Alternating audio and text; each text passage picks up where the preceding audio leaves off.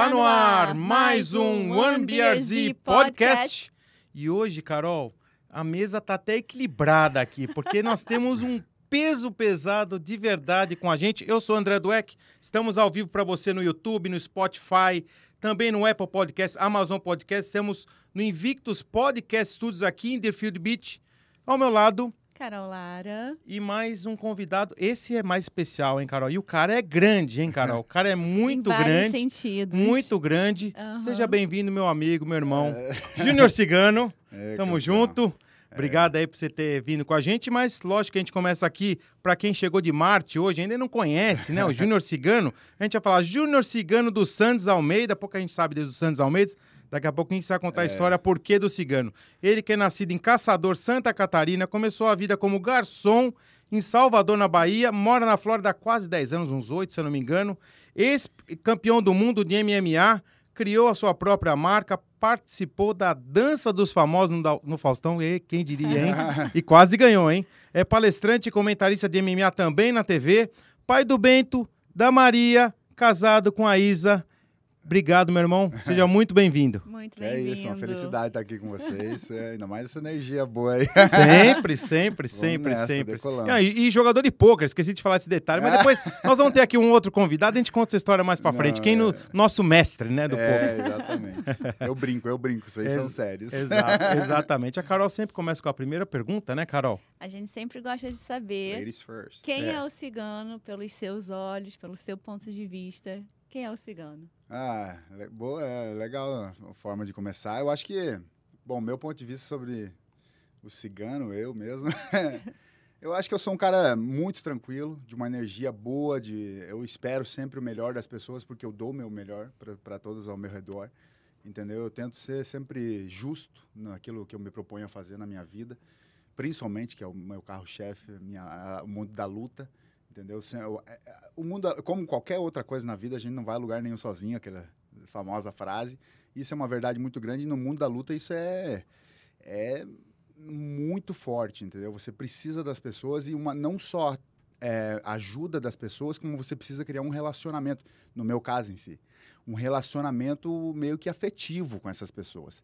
Porque eu não vou entender um comando ou alguma, alguma algum pedido de um, de um treinador, uma orientação, de uma, né? uma orientação de um treinador ou de um colega de treino, se ele não me conhece profundamente para saber o que ele está falando. Porque falar por falar, eu não vou absorver. Entendeu? Uhum. Independente, eu já, já vivi situações como essa com pessoas que estavam no meu corner que eu não, ainda não tinha uma relação muito grande. E aí acabei não absorvendo realmente o que falavam. Como já, também já vivi ao contrário, quando, por exemplo, Dória né, sabia, me conhecia exatamente, sabia tudo, tudo que ele falava caía perfeitamente com o que eu acreditava. Ou seja, não, é, é, é, quase que aquele negócio de você nem precisar falar. Se olhou, já se entende. Já se entende. Então eu, eu vejo muito isso. Eu sou um cara desse tipo entendeu? Que eu me, me, entrego da melhor forma e espero a melhor forma das, das pessoas também ao meu redor. Legal demais. Grande professor Dória, um abraço para você. Estamos é. te esperando aqui na América Top Team. Eu não posso treinar mais lá, né? Que os caras expulsaram os amadores, ficaram só os pró, mas eu vou lá visitar vocês de vez em quando. E uma coisa bem legal para a gente começar, você falou de trabalho em equipe, né? Todo mundo acha que o lutador é, ah, é um esporte independente, isolado. Ele entra no ringue, mas eu que tive a oportunidade de te conhecer treinando, né? E, e, quantas pessoas estão envolvidas diretas e indiretamente, né? Seja na parte do treino físico, aeróbico, treino técnico, na parte de, de relação com a imprensa, com seus patrocinadores, contratos, né? Então é, é uma coisa muito complexa para um atleta de alta performance. E eu queria falar, queria que você explicasse um pouquinho disso, Júnior, porque todo mundo te conhece lá, o cara que é reconhecido mundialmente como campeão mundial, vê lá a estrela, o atleta, mas não imaginam a complexidade que existe por trás de um atleta. É quase como administrar uma empresa. É uma administração é uma empresa, de uma empresa, né? é uma empresa. É. Eu sou um, o meu asset, o é. meu, meu principal. Ativo. É. E, e, é exatamente isso, uma empresa, a administração da, da, da, tua carreira em si, né? De você produzir um resultado que você almeja, é, é de muito trabalho, muita dedicação e principalmente gerenciamento dessa galera toda, não é? Você, ó, só de só falar do treino em si, assim, vamos dizer, da, da, da galera que participa do treino diretamente. Treinador de Muay Thai, boxe, jiu-jitsu e wrestling, os quatro principais. Uau. Tem outros caras, o Lioto, Machida, ou seja lá quem for do judô e coisa, que tem outros que vão trabalhar Sim. parte do karatê, do judô, entendeu? Eu, na, no meu caso, é, Muay Thai, boxe, jiu-jitsu, wrestling e preparação física. Cinco treinadores. Isso toda semana. É, é divide entre a semana. Por isso que eu, essa é a dificuldade do MMA em si.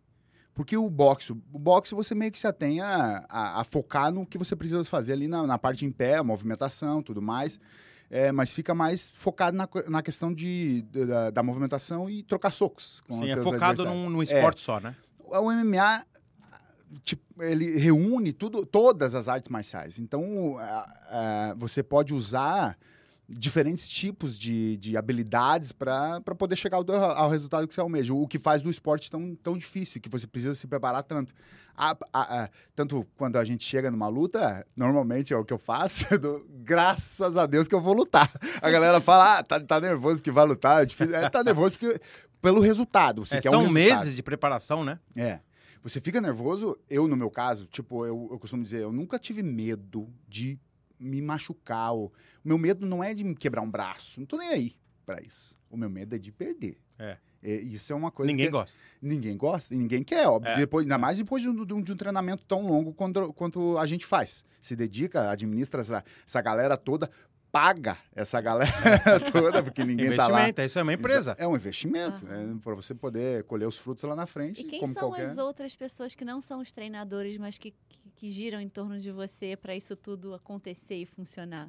Normalmente a galera tem um, um manager que uhum. normalmente eles, o manager, o próprio manager já tem uma estrutura é, de advogado, de pessoas que, que, que, que correm atrás de organizar uh, treinos, convidar uh, quando falta alguém num treino, tudo mais, eles chamam. Quando, quando eu morava no Brasil, por exemplo, eu tinha que trazer a galera de fora, sempre tinha alguém para me ajudar para isso, para fazer essas conexões, entendeu? Então, normalmente o manager. É como se fosse um isso. sparring. Quem te chamaria? Os sparring é, que participam do treino, do, do treino de. para colocar em prática a luta ali.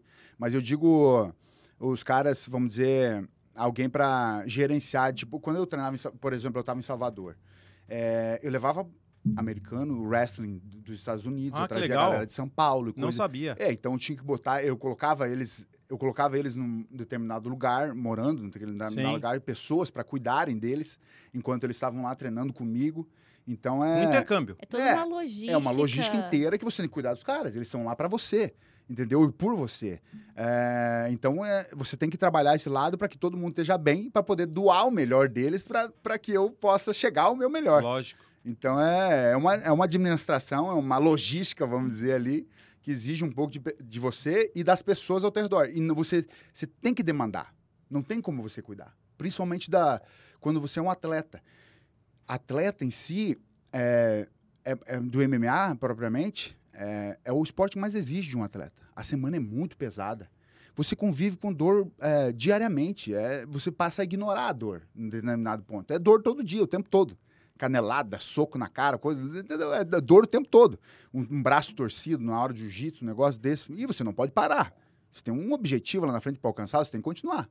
Entendeu? Tem, talvez alivia de um lado, de outro, mas administra, mas continua, entendeu? Uhum. Então é, é importante ter essas pessoas também para organizar o, a, o teu schedule, o teu, a, teu cronograma ali da semana. Aqui, por exemplo, na ATT, o próprio time já, já tem essa, essa oferece mais ou menos essa a, a, além de ter muitos atletas na equipe que você usa os próprios atletas da equipe a, seu favor né para te ajudar e já está ajudando também os caras é, já estão extremamente organizados tem lugar para a galera ficar tem entendeu é, é, um, é um, um pouco mais vamos dizer, concentrada ali esse tipo de decisão. Não, com certeza. E tem uma, uma parte que é muito importante, né? Você sempre foi um cara muito carismático na mídia, é. É, até sendo convidado para ser comentarista da Globo e outros. Dançou lá na, na dança dos famosos do Faustão, mas enfim, a imagem, né? o cabelo. É. mas é. Caiu no olho. É, ai, ai, ai.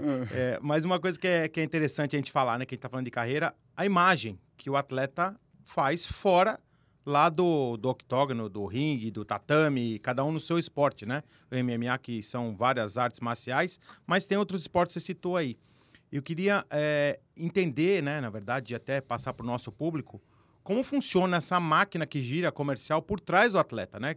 De patrocinadores. Depois a gente pode entrar até um pouco na parte dos contratos, mas principalmente em você que virou uma marca, né? O Cigano é uma marca que tinha lá, na época, o Corinthians, tinha a Nike, tinha empresas grandes, né? Sim. Por trás disso. E eu queria entender como foi esse processo.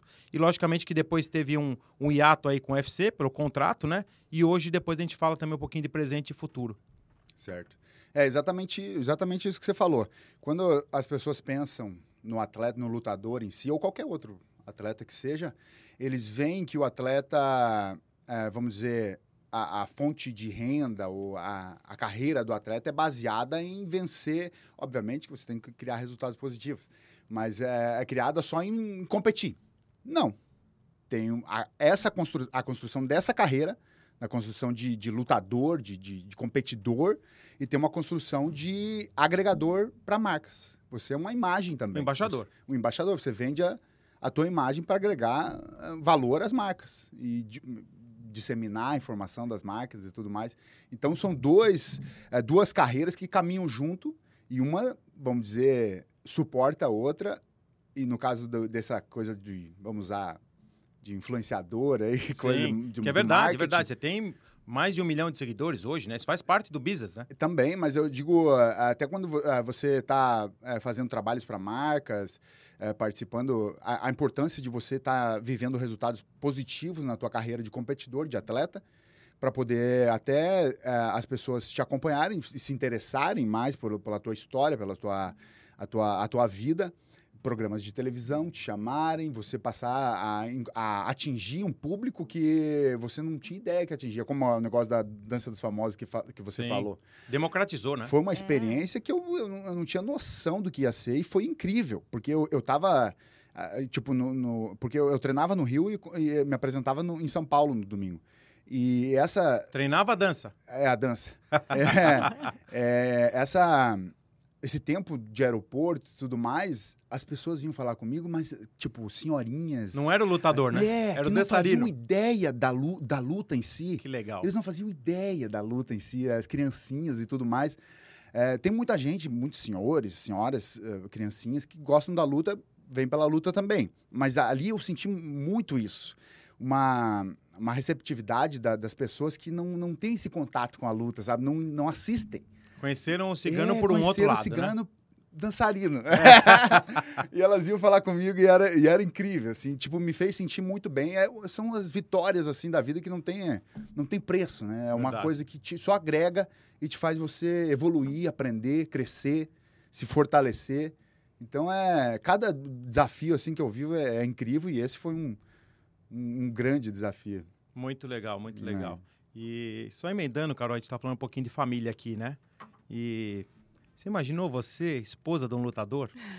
Então, imagina a Isa, Isadora, que é. eu conheço bem e te conheceu já lutador, né? É, e aí a família fala assim, peraí, é, mais ou menos a gente tá falando um pouquinho do automobilismo antes, né?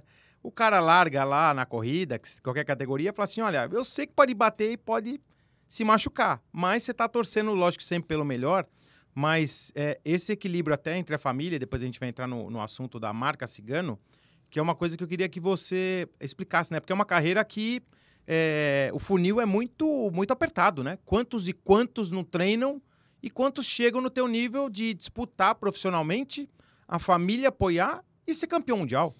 É, é o objetivo de todos, obviamente, quando começam ali, não se dedicam ao esporte, é chegar a ser campeão do mundo. Opa! É, é chegar a ser campeão é chegar a ser campeão do mundo, mas é. Vamos dizer, obviamente que poucos conseguem. É, é, é, por isso que, na verdade, tem um valor tão grande em você ser campeão do mundo. Sim. Né? Não você são acha todos que você que teve algum lá. diferencial, algum apoio extra ou algum, algum mindset diferente que te, te, te proporcionou estar tá nesse lugar? Ah, olha, eu acredito que eu fui preparado para ser quem eu sou, entendeu? eu nasci, eu nasci para isso sem saber. É, a, a, carreira Com me encontrou. quantos anos você percebeu que era isso que você queria? Ah, depois da minha primeira... Em dois, é, eu tinha 22 anos. Depois da minha primeira luta de MMA, que já foi profissional. Uhum. E aí eu caiu a ficha. É isso que eu quero fazer para minha vida. Mas eu digo que eu fui preparado porque desde de, de quando eu era menino, eu sou de uma família muito pobre. Minha, minha, com uma realidade da maioria dos, dos brasileiros, né? Não tem nada de, de novo nisso. Todo mundo sabe que a gente vem de... São atletas guerreiros, é, né? vem de uma história difícil de vida e tudo mais. Minha mãe era faxineira, meu pai mecânico industrial.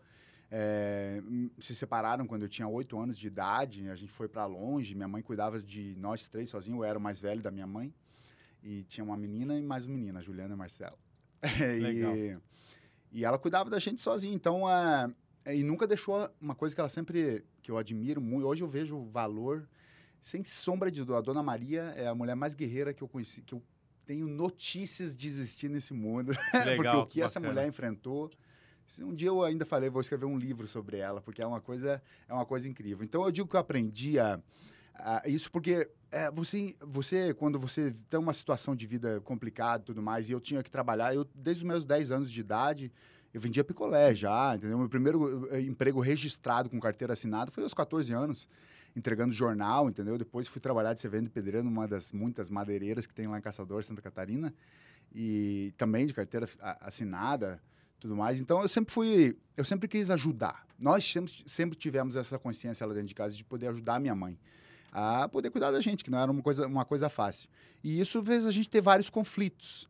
Até mesmo ela não deixava a gente faltar na escola também. Eu, eu trabalhava duran- durante o dia, eu tinha que ir de noite para a escola. Não podia faltar. Eu chegava até atrasado, porque é, era pé, eu ia a pé, era um pouco longe. Chegava atrasado, mas não, não faltava. E aí você... é, tipo, eu lembro de uma situação que eu vou mais ou menos para explicar. Tipo, eu, eu trabalhava eu, servente preteiro, no sol e tudo mais. Então, e eu tenho uma facilidade de... de Já tava de- treinando de ali, né? bronzear, É, sempre fui forte por causa É. disso. E, e de ficar bem bronzeado e tudo mais, por causa do sol, né? E tudo, e tudo mais. É, que uma vez eu, eu fui para Tipo, eu, eu, eu cheguei em casa, tive uma. Tinha uma calça velha que, eu tinha, que a minha mãe tinha ganhado, branca. E eu não tinha roupa para ir. A minha roupa estava molhada que eu usava. Eu tinha pouca roupa, a minha roupa estava molhada que eu, que eu usava, minha mãe tinha lavado. Eu peguei essa calça que ela não usava mesmo e cortei as pernas para poder caber em mim. Bermuda. Fiz um short, aí fiz uma bermuda e fui para a escola, uma bermuda branca. E óbvio, eu era bem bronzeado e coisa. e aí, o o negócio do bullying, mas que a gente. é, nem, a minha professora, minha professora naquela época, me chamou de craquento. Nossa, É, craquento, sabe? Não sei se você lá eu no já sul, ouvi a é expressão. sujo. É, é, é. Craquento seria um sujo. É, porque eu tava, uma bermuda branca meio que Destacou. deu evidência a- ao meu bronzeado. eu tava negão ali. Aí, todo mundo, eu fiquei meio é, chateado, meio assim, né? Não entendi bem o comentário e a galera começou a dar risada. Foi meio preconceituosa, né? Meio não, bullying Bastante. total, né? É, Bullying é. A total. professora ainda. É, Totalmente. professora. Bullying total. E aí a- os, o- os alunos, os colegas tudo mais, adolescentes, crianças, adolescentes, né, começaram a dar risada, muita risada. E são, ah, são traumas pequenininhos que vão ficando. Então, o que, que eu aprendi principal na minha vida? Isso, esse é um, tiveram vários. É, o que, que eu aprendi na minha vida, ah, em geral? Ah, e eu acho que isso, sabe, é uma coisa, o psicólogo até fala, é ruim, mas eu acho bom. Porque me, me trouxe até onde eu tô. Da força. Ignorar. Ignorar as, as coisas ruins. Eu sempre falo. Se você não consegue lutar contra alguma coisa, ignora ela e segue. Você não pode é parar. É. Se- e era o que eu fazia. Eu dava um jeito de me achar outro caminho e seguir em frente, entendeu? Parava de, de escutar aquilo e ir embora. Muito legal, muito legal, bacana. E essa parte da, do apelido que virou uma marca, Cigano. Conta pra gente. É. Porque Essa- virou, virou tua marca, né? Inclusive Virou, é. comercialmente. Exatamente. É, Cigano nasceu do nada, eu também nem gostei. no início, eu nem gostei porque é, eles, é, eles começaram a me chamar de cigano na academia, eu tava treinando no jiu-jitsu, eu tinha o cabelo comprido ainda. Nossa. E, é, e assim, eu amarrava pra E é a treinar. época da novela, do Cigano. É, eu amarrava pra treinar de... de pra poder treinar. E aí eles falaram que eu parecia o, o cigano da novela. E eu não gostava, né? Não queria aquele apelido, mas depois de um tempo, quando você não gosta, é pior. É, é aí que pega. Depois de um tempo, todo mundo me conhecia por cigano. Aí eu falei, ah, tá bom, sou cigano. E uma coisa interessante até que aconteceu, depois de, um- de alguns anos, assim, a própria comunidade cigana me ligaram, a- alguns ciganos me ligaram dizendo quão orgulhosos eles estavam por eu estar Jura? levando Que legal. o nome da cultura deles. pro- Que Eu legal. fiquei, Bacana, eu, é, bacana. eu fiquei super feliz, emocionado até naquela época. Ai, que legal, que É. legal. A gente está chegando no final aqui do episódio e eu queria é, que você falasse essa fase pós-UFC, que foi uma grande, talvez a maior franquia, que foi aí nos anos 2000, né, de, de MMA, os maiores eventos. É o E- maior. É a maior, né, até hoje. Uhum. E, e essa nova fase sua, que eu te sinto mais leve, mais feliz, até comercialmente, né? Então a gente queria é, finalizar esse episódio com essa parte do presente e o futuro do cigano. É, tá bom. É. Então, eu acho que é, às vezes acontecem coisas que, que a gente não deseja que aconteçam, que não quer que aconteçam, mas é, mais uma vez, você tem que se reinventar e seguir, seguir o seu caminho. Entendeu? Eu acreditava que eu ia ficar no UFC até me aposentar, entendeu? Não tinha uma, uma, uma expectativa de sair e tudo mais, mas obviamente eu acabei sofrendo, cometendo erros, eh, sofrendo al- algumas resultados negativos, algumas derrotas. E a, a empresa entendeu de, de, de encerrar o contrato. É sempre é, é, vinculado a eles isso, nunca, nunca você. Então eles encerraram o contrato. Eu achei, eu fiquei triste no início, e tudo mais, mas depois Eu, eu, lembro que a gente conversou bastante, né? é, eu passei a, a, a parar, eu parei, aliás, eu parei e dei uma olhada o que, que tinha, o que, que tinha ao meu redor. Você entendeu? nunca tinha prestado atenção. É, que eu nunca, na verdade, tinha, po- eu nem podia é, explorar, Sim. porque pelo contrato do UFC você nem podia fazer, explorar esse tipo, as outras oportunidades ao redor. E hoje eu posso, então é, aí eu vi que tinham outras várias situações que eu podia tirar proveito delas. Entendeu? E obviamente eu, eu tirei um tempo para mim, para minha família, de ficar em casa mesmo, que era uma coisa sempre porque quando você se envolve com uma luta, quando- na questão do todo trabalho é assim, mas a luta é um pouco mais evidente porque é, aqueles três meses que está se preparando é- são difíceis, né? Não é você que está lutando, é a família inteira que está lutando. Sim, estão abrindo mão de um monte Você- de coisa, né? É, você vive aquela tensão, tudo do treino, de, de render bem, de aprender, de tudo mais, de, vo- de você estar. as dores. e Eles vivem isso Sim, também. Sim. Eles veem o papai chegar em casa cansado, os, o Bento, a Maria, eles querem brincar, eles É, querem é. atenção, eles querem, entendeu? A minha esposa, a, a Isadora, então é, é- são, são é, não é uma você que luta, é a tua família que luta. Então eu entendi que era importante eu tirar um tempo até para definir bem o que, que seria o próximo passo. A gente definiu, eu fui para fechei um, um ótimo contrato com o pessoal da, da Eagle, que é do Khabib, o evento do Khabib. Ah, legal. Fiz- Fizeram aqui em Miami Sim, sim. estava tudo correndo bem, infelizmente tive uma lesão no, Putz, no ombro, ombro. no final, coisas que, que Acontece são inesperadas. Eu indo bem, assim, nem quis acelerar na luta, É. buscar nocaute, Tava ganhando, né? mais. Tava É, ganhando. Nem quis acelerar para É. justamente me, me- não errar. É. Eu tentei não, não, não colaborar com o erro. Então eu tá, vou manter esse ritmo e vou, eu vou chegar ao final e vou ganhar. E aconteceu a lesão, aí tive que. Fui para o Brasil, fiquei três meses lá, fiz a cirurgia, estou de volta. E, mais uma vez, é, as coisas acabam acontecendo de uma forma que a gente não quer, mas o que você não consegue resolver, coloca de lado por enquanto, ignora e foca Mas na é. frente e segue em frente. É o que eu estou fazendo hoje. Legal, bacana.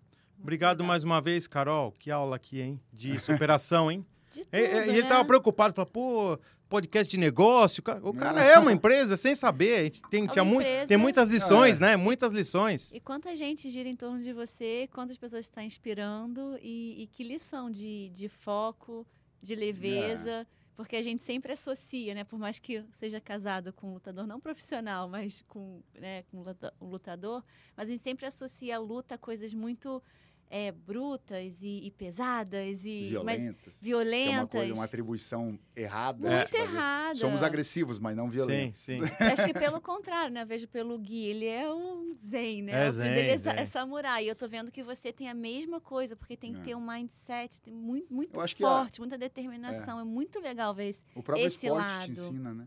Te ensina esse- essa questão de você. é Por isso que eu digo que é importante você colocar as crianças no esporte. E, e principalmente quando eles são novinhos, eh, até, eu- até eu gosto mais do judô e do karatê, porque eles têm uma, uma didática de disciplina muito melhor no início, assim, quando são novinhos, cinco anos, como tem o meu Bento e tudo mais. É, porque ele te ensina a, a ter um. A, a, a saber definir os seus valores, a saber definir até a, a- onde você está empregando a tua energia, que é o que é mais importante hoje em dia. Perfeito. Entendeu? As pessoas se incomodam muito que- com. que- Não sei se vocês percebem, mas hoje em dia todo mundo se incomoda com o que é falado e dão valor ao que sim, é falado. sim, sim. a- o que vale são as atitudes. É. A rede O social, que- infelizmente, potencializou, coisas erradas também. É, mas o que vale são atitudes, não, não, fa não falas vazias. É. Porque o que até a gente vê com, em relação à à economia em geral, o, Sim. o aspecto global da coisa, são é, falas que É. não vazias, que não colaboram em nada, e as ações são ignoradas, é, vamos dizer, baseados numa fala. É, Sem provas. Sem prova, É. sem, sem nada, sem a- uma atividade, sem uma. Você botar a cara a tapa, entendeu? Só Verdade, falar. As verdade. pessoas estão muito vinculadas a isso hoje. Perfeito. Vamos ver. Meu irmão, Muito obrigado mais uma Valeu. vez. Tamo junto. Vamos Você que está acompanhando a gente pelo YouTube, assina nosso canal, deixa um like aí, ou pelo Spotify, Apple Podcast, Amazon Podcast. Também deixa aí a sua contribuição para o nosso canal. Passamos aí já de 120 mil visualizações. Parabéns, Carolina Lara. É. Parabéns pra nós, né? Nossa, Estamos chegando hein? lá. E agora também com o Cigano aqui, agora nosso próximo convidado. Vamos bombar. Obrigado mais uma vez. a gente está de Obrigada, volta daqui duas semanas. Até mais. Até mais.